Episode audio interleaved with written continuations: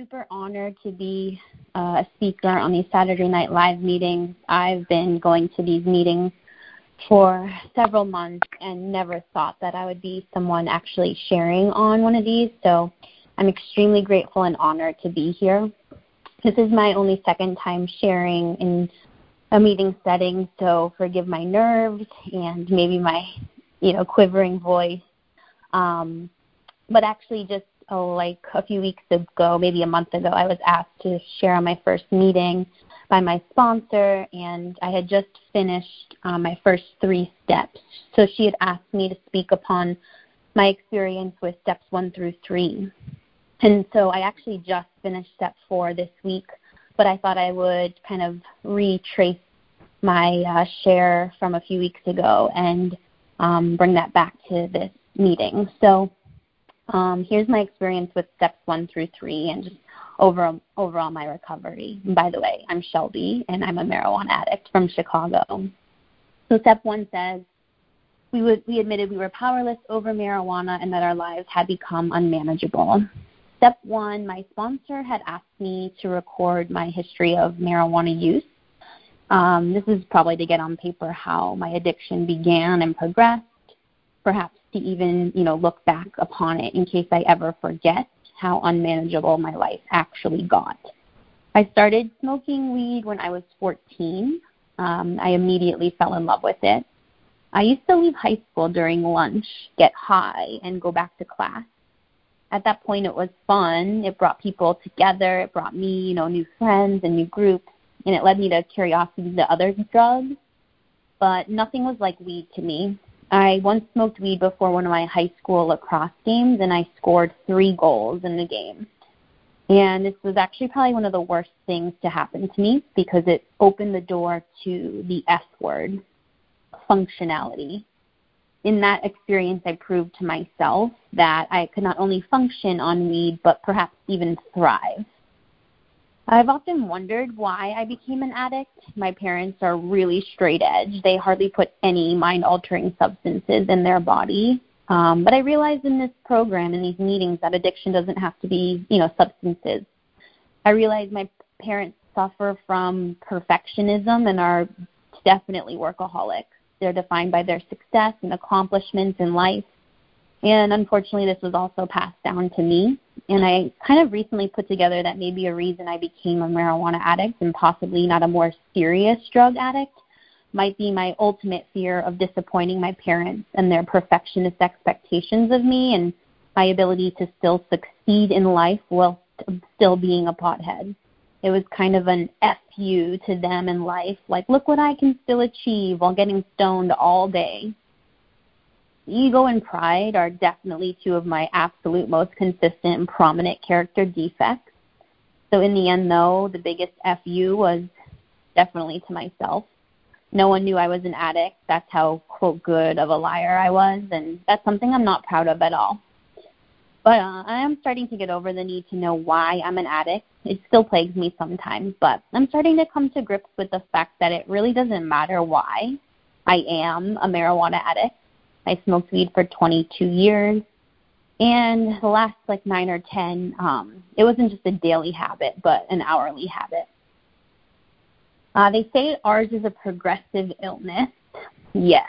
So I started playing Division One lacrosse in college and we were hair tra- hair tested drug- for drugs randomly. So I mostly didn't smoke weed in college because of this, but if I went home for the holidays or I happened to be around weed, I sometimes would dabble and risk my entire sports career. And also the day our lacrosse season ended every year, I'd go to town on buying Ace from our dorm dealer and spend all of my summer money on weed. My addiction definitely snowballed as I grew up. I remember ACE lasting me like a month in my early to mid 20s, and then in my later 20s, an ACE would maybe last a week. It wasn't really until I moved to LA, though, when I was like 28, 29, that I could buy weed from dispensaries with a medical marijuana card and get it delivered. And then that's really when I started smoking before work, after work. I, you know, I realized I was fairly functional and good at this. So I not only started to smoke before work, but I'd also leave my job multiple times during the day to smoke weed.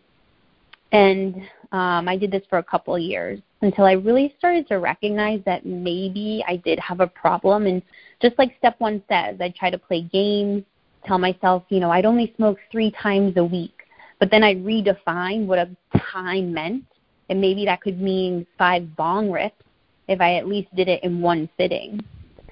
Uh, I started to date a guy who was the first person in my entire life to confront me and tell me that he thought I had a problem. So I felt really uncomfortable and exposed, but I will always remember this as a gift from my higher power. Finally, someone outside of me had recognized I had a problem. And this led me to seek out therapy for the first time, and my experience with Marijuana Anonymous in Los Angeles in 2016 began. So I didn't really do this time in MA very well, I'll admit. Um, I went to meetings that were close to my house in LA. You know, traffic's a total suck. Um, so I only went to like one or two meetings a week. Always made excuses for ones I couldn't make. I tried out having a sponsor for like a month or so. I did this workshop actually where we went through all 12 steps in one day, and then I didn't work any steps at all otherwise than that. And that's not something I'd recommend. I did get 60 days clean, which was a lot more time without weeds than I ever remember having. Um, I do remember feeling good, clear. Even my therapist um, mentioned seeing such a difference in me. But then I relapsed. I thought I could control it now after 60 days, and eventually this guy and I broke up, and I started smoking a lot again. And then in 2018, I moved back to Chicago with this tiny hope that because weed wasn't legal here, my addiction might not be as bad. And I shipped about $500 worth of weed back to Chicago. And within a month, I found a dealer, and pretty soon I was getting weed delivered to my job. Vape pens became a thing. My utter, total demise. Easy to conceal, the easiest way to consistently keep myself stoned all day long. I once vaped sitting next to my mother while she was visiting me, watching a movie on the couch, and she had no idea. So it was back at it all over again, smoking before work, during work, after work, before doing yoga, before teaching yoga, laundry, dishes, seeing friends, seeing family. I would even get high to get high. So now, what brought me back here? 2020 rolls around this year, New Year's hits, and while things in my life I thought, you know, aren't that bad, I spend like the first four hours of New Year's Day this year vaping in my bed, journaling, and crying. Something I realized really had to change in my life. I just knew this was not normal. I couldn't go on like this. So once again, I signed up for therapy, and my therapist suggested to go back to Marijuana Anonymous meetings. So on this Friday of this year, January 24th, I showed up to some dingy basement. I see three guys there Francis, Dave, and Rick. And I enter Marijuana Anonymous meetings again. I find phone meetings, which absolutely changed my life and allow me to participate in recovery meetings on a daily basis uh, when I otherwise would have had gaps in between meetings. And it wasn't totally automatic. It's not like I just stopped smoking weed all of a sudden, which I know some people's stories are. But, you know, I'd still actually go to meetings high. I'd be on the phone meetings vaping and crying while people shared. But eventually, within a few weeks, I stopped. I remember the scene of events that caused me to stop. I like traveled for a work trip to New York and I didn't bring my vape pen. And I always brought my vape pens to work trips. And I remember presenting to clients and being very clear and realizing this was such a better, easier, more freeing way to live than being self conscious about how my eyes looked, what I was saying, if I remembered questions accurately. There were times where I would get asked a question, begin answering it, and then forget what the original question was. Or I was talking, and in the middle of the sentence, I forgot what I was about to say. So when I came back from that trip, realizing these things, a day later, I went to go teach yoga at 6 a.m. and I usually smoked before that, so waking up at 5:30 to smoke weed, and I didn't smoke that morning, and that was it for the last 275 days, or nine months and one day. So with 275 days, I counted this just before the meeting, I've been to over 335 meetings, this being my 336th. So that means I average about 1.22 meetings a day. I have a sponsor. She's awesome. She keeps me accountable. And I just finished step four two days ago. The last question in the workbook for step one asks us Am I ready to admit that I'm powerless over marijuana and that my life has become unmanageable? I'll never forget one Sunday at a 420 meeting in Chicago that we have. There's a gentleman named Dennis, and he said, If you're waking up and getting high, you're probably an addict. If you need to get high to get through breakfast, you're an addict. If you're sitting here in this meeting on a beautiful Sunday afternoon because you think you might have a problem, guess what? You probably do. I always laugh at that, you know, and I'm no longer ashamed of being an addict. I find immense value in this program, the people in it, the wisdom shared, the community we built. It's evident that I need this program and I need to stay consistent and remind myself on a daily basis that I am ready and I do admit that I'm powerless over marijuana. And in my using days, my life was unmanageable. It honestly still is slightly unmanageable right now, but I'm so much better equipped to deal with it. So step two says that we came to believe that a power greater than ourselves could restore us to sanity.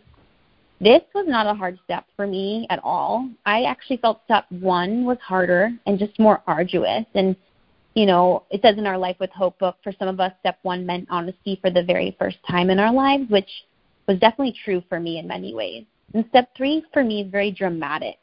Made a decision. First of all, period. That's difficult, making any decision but then made a decision to turn our will and our lives over to the care of God as we understood God.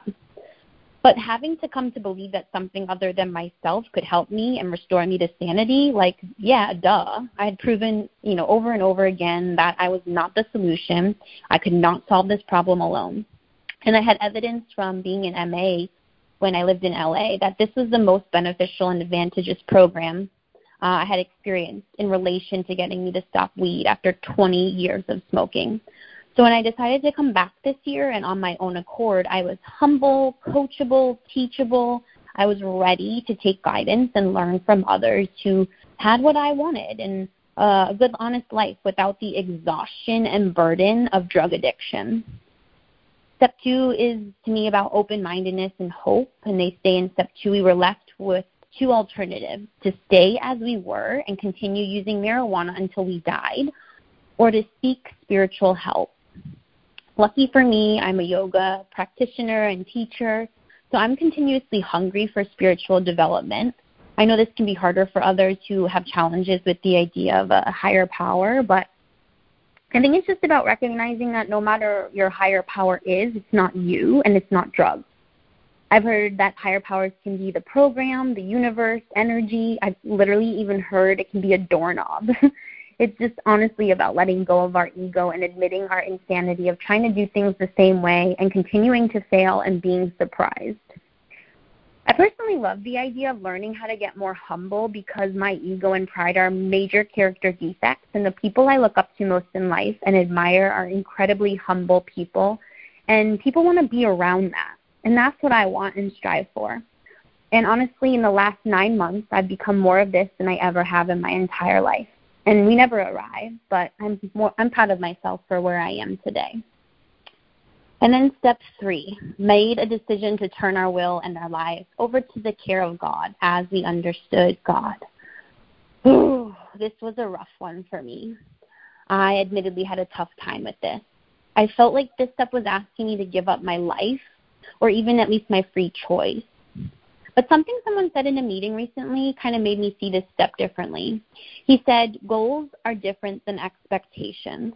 So that made me realize that this step wasn't necessarily asking me to not have goals and aspirations, but I just needed to divorce myself from the outcomes. Some questions from the workbook of this step ask us Have I tried to stop using marijuana through self will? Was I successful? If not, why do I think so? This series of questions in particular and my answers led me to this aha moment. It's where I connected the dots that while everyone is challenged by a lack of control over other people, places, and things, something unique about me and probably all of the, us in this program, is that I can't control my marijuana use. So while some people can take a little hit before bed and be good or stop when they want to stop, God bless them, they're not marijuana addicts. And I am. And the only thing that helped me disconnect from this obsession was A, admitting it, B, realizing my way wasn't working, and then C, turning it over to something outside of myself that could help me. So, right there, I guess I proved that when I release my grip, let go of control, and believe in something greater than myself, the obsession, the addiction that I've been trying to overcome is lifted. And this isn't just something I've learned in recovery. There are other areas in my life where I'm I think I'm in charge and this is a really good principle for me to put into place in all aspects of my life.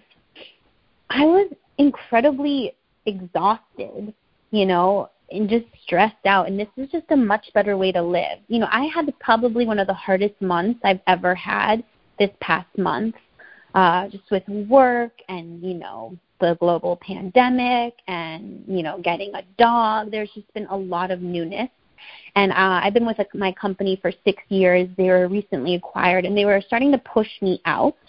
And I needed to look for another job with, you know, a global pandemic going on and millions of other people looking for a job. It was incredibly stressful.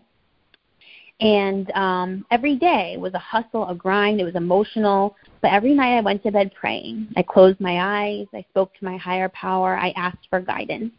I asked for support. I've learned to not make requests like, please let me get this job, but I just pray that I have the awareness to see God's path for me and trust that He has my back. On Monday, I started a new job that I interviewed with about a month and a half ago. They provided me a wonderful offer, and it's it was such a change of pace from the company I was at that was basically pushing me out. So it all worked out. And though I was stressed and emotional many a day, I never lost faith and I always trusted it would work out. Trust. A member taught me that trust stands for total reliance upon spiritual truth. And that's like one of a thousand nuggets I have in my phone from this program. I'm going to pull up others that I've written down that I just absolutely love, and this is what I get from this program. And I write these down and I share them with newcomers or anyone who's interested. Here are some of my favorites. Love stands for letting others voluntarily evolve. Here's another one. The delusion that we are like other people or presently maybe has to be smashed. We repeat what we don't repair you are the only one who needs to be impressed with your bottom. Forgiveness isn't saying it's okay, it's saying I'm okay. And then the last, oh, here's a couple more. you can't be kind of an addict, just like you can't be kind of pregnant. and then integrity is when your insides match your outsides. So those are some of my favorites. Um, I'm so grateful for this program. It's really made me the wise, loving, compassionate, and valued human spirit that I used to dream of. I'll end my share with something I wrote down once about the reasons I stay sober. One, integrity. I no longer feel like a fraud, mostly to myself. I am living an authentically true life. Two, freedom. What a heavy and exhausting burden it was to carry around an addiction that had me smoking multiple upon multiple times a day, trying to figure out when and just how high I could get for every activity in my life. Sobriety, in so many ways, is such a simple, more freeing life. And then, last but not least, three connections and community.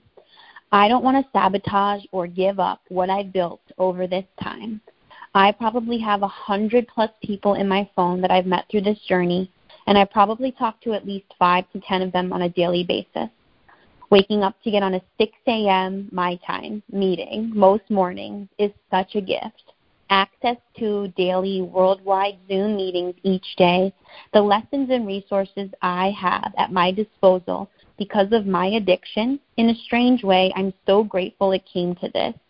I am such a better human now because of this, and I know my journey has just begun. Thank you so much for letting me have this opportunity. And uh, that's it.